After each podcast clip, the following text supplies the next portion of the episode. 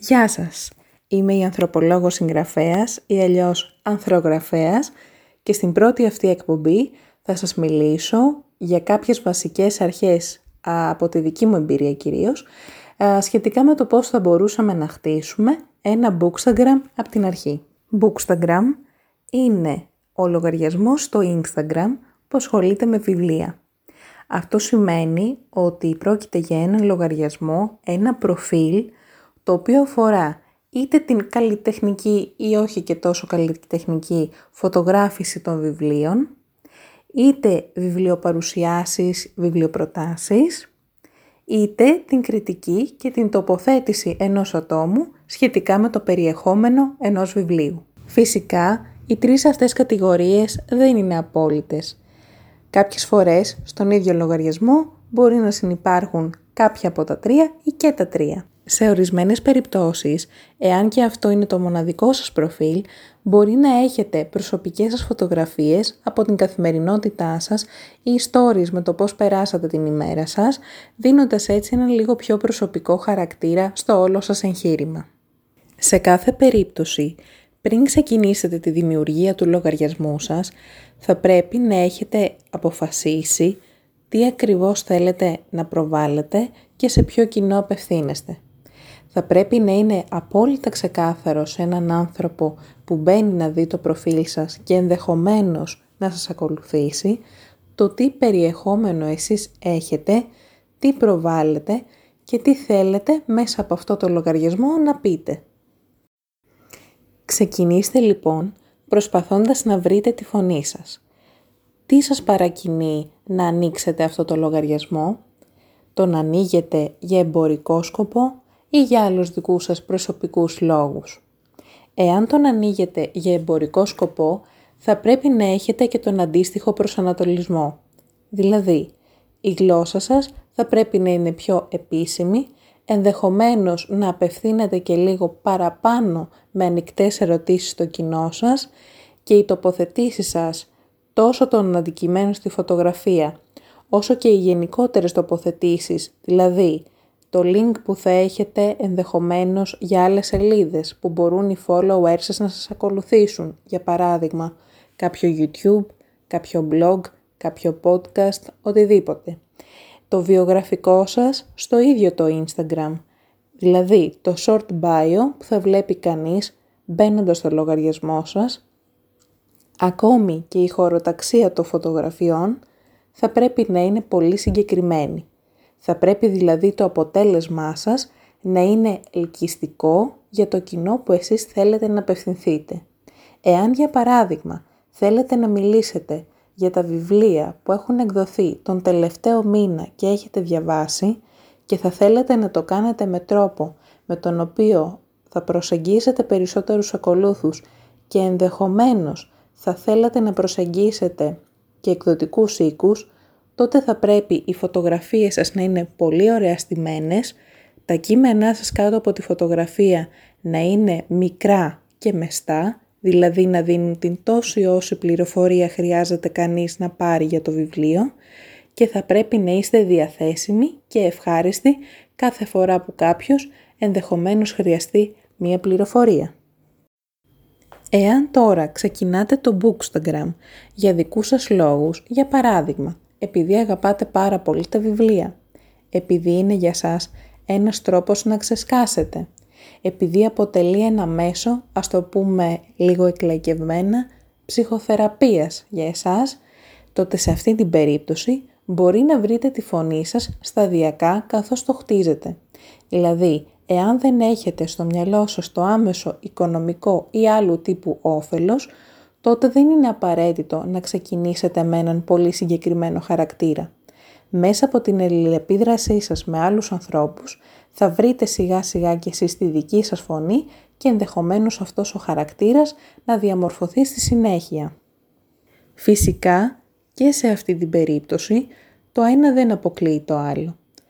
Δεν σημαίνει ότι αν ανοίξετε ένα bookstagram για δική σας ευχαρίστηση αυτό δεν μπορεί μετέπειτα να έχει και κάποιους εμπορικούς σκοπούς.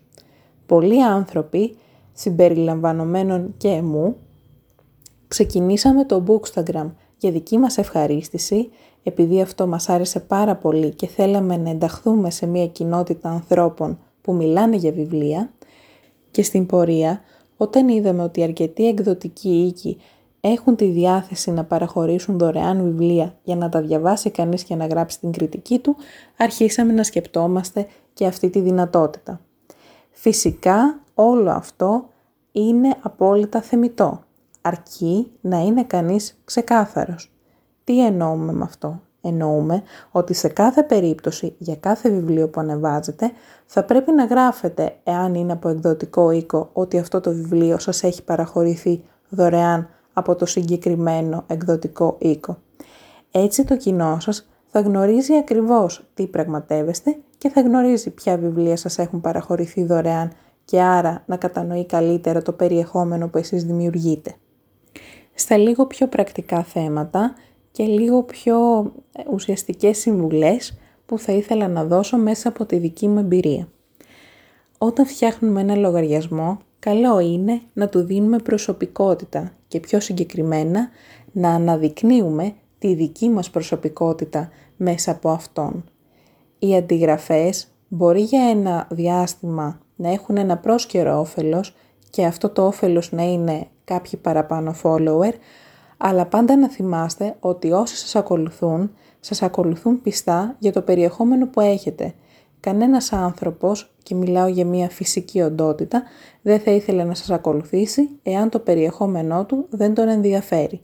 Τον ενδιαφέρει όσο βλέπει κάτι αληθινό από εσάς. Όσο βλέπει ότι το περιεχόμενο που εσείς παράγετε έχει τη δική του μικρή πρωτοτυπία, έχει τη δική του ιδιαίτερη πινελιά που δεν θα βρει σε κάποιον άλλο λογαριασμό. Σκεφτείτε να υπάρχουν 50 λογαριασμοί που να μιλάνε για το ίδιο πράγμα με τον ίδιο τρόπο. Ένας απλός άνθρωπος θα ακολουθήσει το πολύ λογικό έναν από τους 50 ή λίγο περισσότερους. Θα είχε νόημα να ακολουθήσει και τους 50? Όχι, γιατί αυτό σημαίνει ότι η αρχική του σελίδα στο Instagram θα γεμίσει από 50 ίδιες αν όχι πανομοιότυπες α, αναρτήσεις. Το δικό σας στυλ και η δική σας προσωπικότητα όταν αυτό φαίνεται στο λογαριασμό σας και υπάρχει η δική σας πινελιά σε αυτό που κάνετε και σε αυτό που θέλετε να πείτε ή να προβάλλετε, είναι και αυτό που θα κερδίσει την εκτίμηση των ανθρώπων που σας ακολουθούν. Για το λόγο αυτό θα πρέπει πάντοτε να είμαστε ειλικρινείς. Έτσι κερδίζουμε την εκτίμηση των ανθρώπων και όχι των follower. Οι follower δεν είναι ένας απλός αριθμός που μπορούμε να δούμε στο προφίλ μας. Είναι άνθρωποι, είναι νοήμονα όντα. Είναι προσωπικότητες οι οποίες ξοδεύουν το χρόνο τους για να διαβάσουν και να δουν το υλικό που εμείς αναρτούμε. Αυτό είναι κάτι που δεν πρέπει ποτέ να ξεχνάμε. Οι άνθρωποι αυτοί αφιερώνουν χρόνο και ενέργεια για να έρθουν σε επαφή με το περιεχόμενό μας. Εάν οι άνθρωποι αυτοί αντιληφθούν ότι από την πλευρά μας υπάρχει η διάθεση να τους εξαπατήσουμε, φυσικά και δεν θα ασχοληθούν περαιτέρω με το λογαριασμό μας.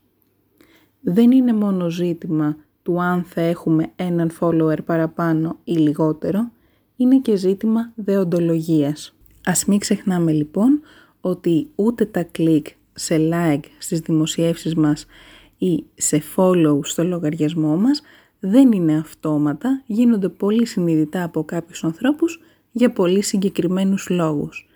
Επομένως φροντίζουμε πάντοτε να παράγουμε ένα περιεχόμενο το οποίο είναι ειλικρινές και με ανοιχτή διάθεση απέναντι στους ανθρώπους. Ως προς το υλικό που ανεβάζουμε, δηλαδή τις φωτογραφίες. Είναι πολύ σημαντικό στην περιγραφή της φωτογραφίας, δηλαδή το κουτάκι που μας δίνει το Instagram τη δυνατότητα να παράγουμε και να γράψουμε ένα κείμενο, είναι σημαντικό το κείμενο που γράφουμε να ανταποκρίνεται τόσο στις ανάγκες μας, όσο και στα όσα απεικονίζει η φωτογραφία. Δηλαδή, εάν εγώ ανεβάσω ένα κείμενο το οποίο αναφέρεται στο βιβλίο της Ευαρίστο και η εικονιζόμενη φωτογραφία αφορά ένα άλλο βιβλίο, βλέπουμε ότι υπάρχει μια προφανής αντίφαση. Επομένως θα πρέπει πάντοτε τόσο το κείμενο όσο και η φωτογραφία να συνάδουν. Δεύτερο παράδειγμα, αφορά τη φωτογραφία που θα μπορούσα να ανεβάσω δυνητικά με ένα βιβλίο της Ευαρίστο. Εγώ θα ήθελα να γράψω μια κριτική. Ξεκινώντας το κείμενό μου θα πρέπει να αρχίζω με την σκέψη μου ότι δηλαδή πρόκειται για μια κριτική βιβλίου. Άρα κάτω από τη φωτογραφία μου ακριβώς, το πρώτο πράγμα που θα γράψω στο κουτάκι είναι book review ή κριτική βιβλίου. Είναι πολύ σημαντικό να θυμόμαστε ότι ένας αναγνώστης και ένας ακόλουθος στο λογαριασμό μας όταν μπαίνει σε μία φωτογραφία και κάνει κλικ για να διαβάσει και το περιεχόμενο που έχουμε γράψει κάτω, πρέπει πάντοτε να είναι πολύ σωστά δομημένα, επειδή αν είναι ένα συνεχές κείμενο μη δομημένο, το πιο πιθανό είναι να μην το διαβάσει. Άρα, το κείμενό σας από κάτω θα πρέπει να είναι ξεκάθαρο ως προς τους σκοπούς και τους στόχους του. Εάν θέλετε δηλαδή να γράψετε ένα book review, θα πρέπει να ξεκινήσετε γράφοντας book review ή κριτική βιβλίου. Εάν θέλετε για παράδειγμα να γράψετε τις εντυπώσεις σας από ένα βιβλίο, τότε θα πρέπει στο κείμενό σας από κάτω να γράψετε opinion ή οι εντυπώσεις μου, η άποψή μου ή οτιδήποτε άλλο από το συγκεκριμένο βιβλίο. Θυμηθείτε σε κάθε περίπτωση να παραγραφοποιείτε το κείμενό σας.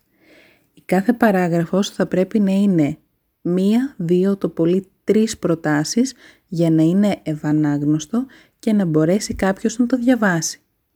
Είναι πιο εύκολο στο μάτι του αναγνώστη να κάνει τη μεριδοποίηση του κειμένου σας και να διαβάσει συγκεκριμένα πράγματα εάν δεν έχει πολύ χρόνο. Εάν θέλετε να κάνετε μία πρόταση βιβλίου, επειδή διαβάσατε τα περιεχόμενα και σας άρεσε ή μερικές σελίδες του βιβλίου, τότε θα πρέπει στην περιγραφή να γράψετε είτε παρουσίαση βιβλίου, είτε πρόταση αναγνώσματος, πρόταση βιβλίου κτλ. Στην περίπτωση αυτή θα πρέπει να κάνετε σαφές ότι δεν έχετε διαβάσει το βιβλίο ή ότι σκοπεύετε να διαβάσετε το βιβλίο. Είναι άσχημο τόσο για την κοινότητα του Bookstagram, δηλαδή αντίστοιχους Bookstagrammer που μπορεί να σας ακολουθούν, όσο και για τις αναγνώστριες και αναγνώστες σας, να δίνετε την εντύπωση ότι έχετε διαβάσει το βιβλίο, αλλά το κείμενό σας να μην βγαίνει τέτοιο συμπέρασμα.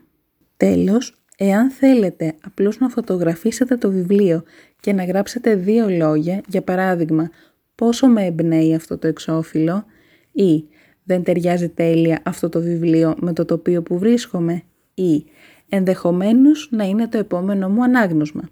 Θα πρέπει σε κάθε περίπτωση να φαίνεται ότι δεν έχετε διαβάσει το βιβλίο ή ότι σκοπεύετε να διαβάσετε το βιβλίο. Θα πρέπει δηλαδή να αποτυπώνετε τη σκέψη σας με απόλυτη ειλικρίνεια. Εάν λοιπόν τα πράγματα είναι τόσο ξεκάθαρα, δεν υπάρχει περίπτωση να μην κερδίσετε την εκτίμηση των αναγνωστών σας. Η εκτίμηση αυτή σημαίνει και μία πιο προσωπική επαφή. Και κάπου εδώ φτάνουμε στο τελευταίο μέρος αυτής της εκπομπής. Η ανθρώπινη επαφή σημαίνει αλληλεπίδραση με τους ακολούθους σας. Είστε πρόθυμοι να την έχετε ή όχι; Εάν έχετε χρόνο και διάθεση, φυσικά μπορείτε να επιδιώξετε την αλληλεπίδραση με τους ακολούθους σας. Αυτό σημαίνει από το να απαντάτε στα σχόλιά τους μέχρι να διοργανώνετε Q&A. Τα Q&A είναι το εργαλείο που σας παρέχει το Instagram να κάνετε ερωτήσεις και να σας απαντάνε με προσωπικό μήνυμα οι ακόλουθοί σας. Τις ερωτήσεις αυτές ή μάλλον τις απαντήσεις που δίνουν στις ερωτήσεις σας έχετε τη δυνατότητα να τις ανεβάζετε σε νέο story είτε κάνοντας tag το άτομο το οποίο σας έστειλε την απάντηση και δίνοντας μία απάντηση εσείς μετά, είτε με το είδος της ερώτησής σας που στην περίπτωση για παράδειγμα που ρωτάτε ποιο βιβλίο διαβάζετε αυτή την περίοδο και σας απαντήσουν με τον τίτλο του βιβλίου, θα μπορούσατε να κάνετε ένα search στο Google, να κατεβάσετε την εικόνα του βιβλίου και να ανεβάσετε αυτή την εικόνα κάνοντας και πάλι tag το άτομο. Είναι πολύ σημαντικό για τα Q&A να θυμάστε ότι οι άνθρωποι που σας στέλνουν τις απαντήσεις τους είναι εκεί και είναι πρόθυμοι να λεπιδράσουν μαζί σας.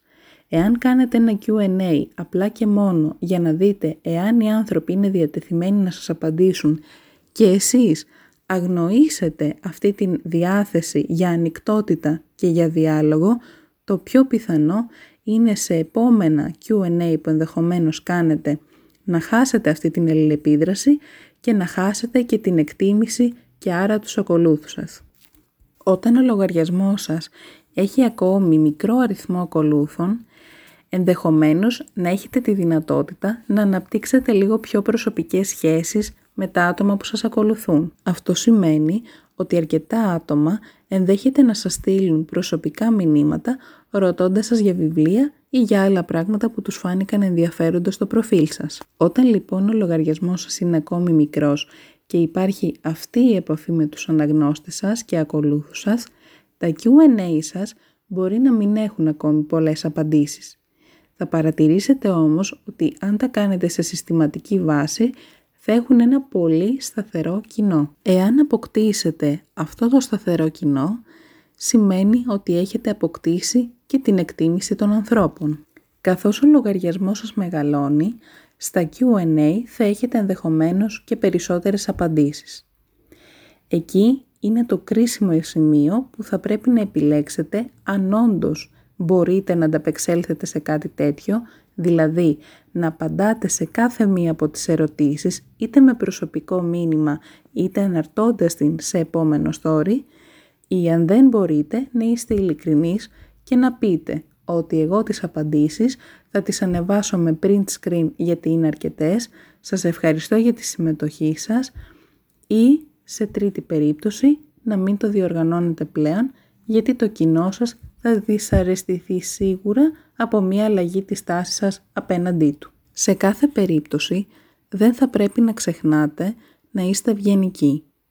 Η ευγένεια δεν έχει να κάνει τόσο άμεσα με την εκτίμηση του άλλου, όσο με το ποιοι είμαστε τελικά και τι θέλουμε να προάγουμε. Ακόμη και αν κάποιο σχόλιο σας φανεί λίγο πιο περίεργο ή πιο ψυχρό ή ελαφρώς αγενές, θα πρέπει να θυμάστε ότι ο γραπτός λόγος δεν έχει όλα τα χρώματα που θα είχε η φωνή ενός ανθρώπου για να αξιολογήσετε ποιότητες και χαρακτήρες. Σε αυτά θα αναφερθώ πιο συγκεκριμένα σε επόμενη εκπομπή, όπου θα συζητήσω πιο αναλυτικά γύρω από το πώς μπορούμε να αντιμετωπίσουμε περίεργες συμπεριφορές και επιθέσεις που μπορεί να δεχθούμε εντός του Instagram. Όσον αφορά το περιεχόμενο αυτής της εκπομπής, η ευγένεια στην οποία αναφέρομαι έχει να κάνει με μια δική σας γενικότερη στάση. Δηλαδή, τα πιο απλά πράγματα. Εάν κάποιος σας απευθύνει το λόγο, να το απαντάτε. Εάν κάποιος σας στέλνει ένα μήνυμα, να λέτε ένα καλημέρα, καλησπέρα, καλό βράδυ, καλή ανάγνωση. Αυτές είναι κάποιες βασικές αρχές για να μπορούμε να επικοινωνούμε καλύτερα με τους ανθρώπους και να χτίζουμε πιο όμορφες σχέσεις μέσα από το Bookstagram. Σε περίπτωση που δεν έχετε το χρόνο ή τη θέληση να έχετε μία αλληλεπίδραση με τον κόσμο, θα πρέπει και πάλι να το κάνετε σαφές. Εάν κάποιος αρχίσει και σας στέλνει προσωπικά μηνύματα, μπορείτε πολύ ευγενικά να του πείτε ότι εγώ αυτό το λογαριασμό, για παράδειγμα, τον έχω μόνο για να ανεβάζω φωτογραφίες ή κριτικές, λυπάμαι πάρα πολύ, αλλά δυστυχώς δεν έχω περισσότερο χρόνο για να κάνω περισσότερες κουβέντες. Θα πρέπει και σε αυτή την περίπτωση να είστε ευγενικοί για να μην αισθανθεί κάποιος ότι του κάνετε επίθεση ή για να μην αισθανθεί ότι δεν λαμβάνετε υπόψη τη γνώμη του. Κλείνοντας λοιπόν και συνοψίζοντας τα όσα έχουμε πει, θα πρέπει να θυμάστε ότι για να ανοίξουμε ένα bookstagram θα πρέπει να έχουμε μια αρχική ιδέα για το τι θέλουμε να κάνουμε, τι περιεχόμενο ενδιαφερόμαστε να παράγουμε και σε ποιους απευθυνόμαστε. Στην πορεία θα πρέπει να αρχίσουμε να βρίσκουμε τη δική μας φωνή και τη δική μας προσωπικότητα. Θα πρέπει δηλαδή ο λογαριασμός μας να έχει στοιχεία που δείχνουν το ποιοι είμαστε και παράλληλα μας κάνει να ξεχωρίζουμε από άλλους. Τέλος, θα πρέπει να έχουμε μία ενιαία στάση από την αρχή μέχρι το τέλος.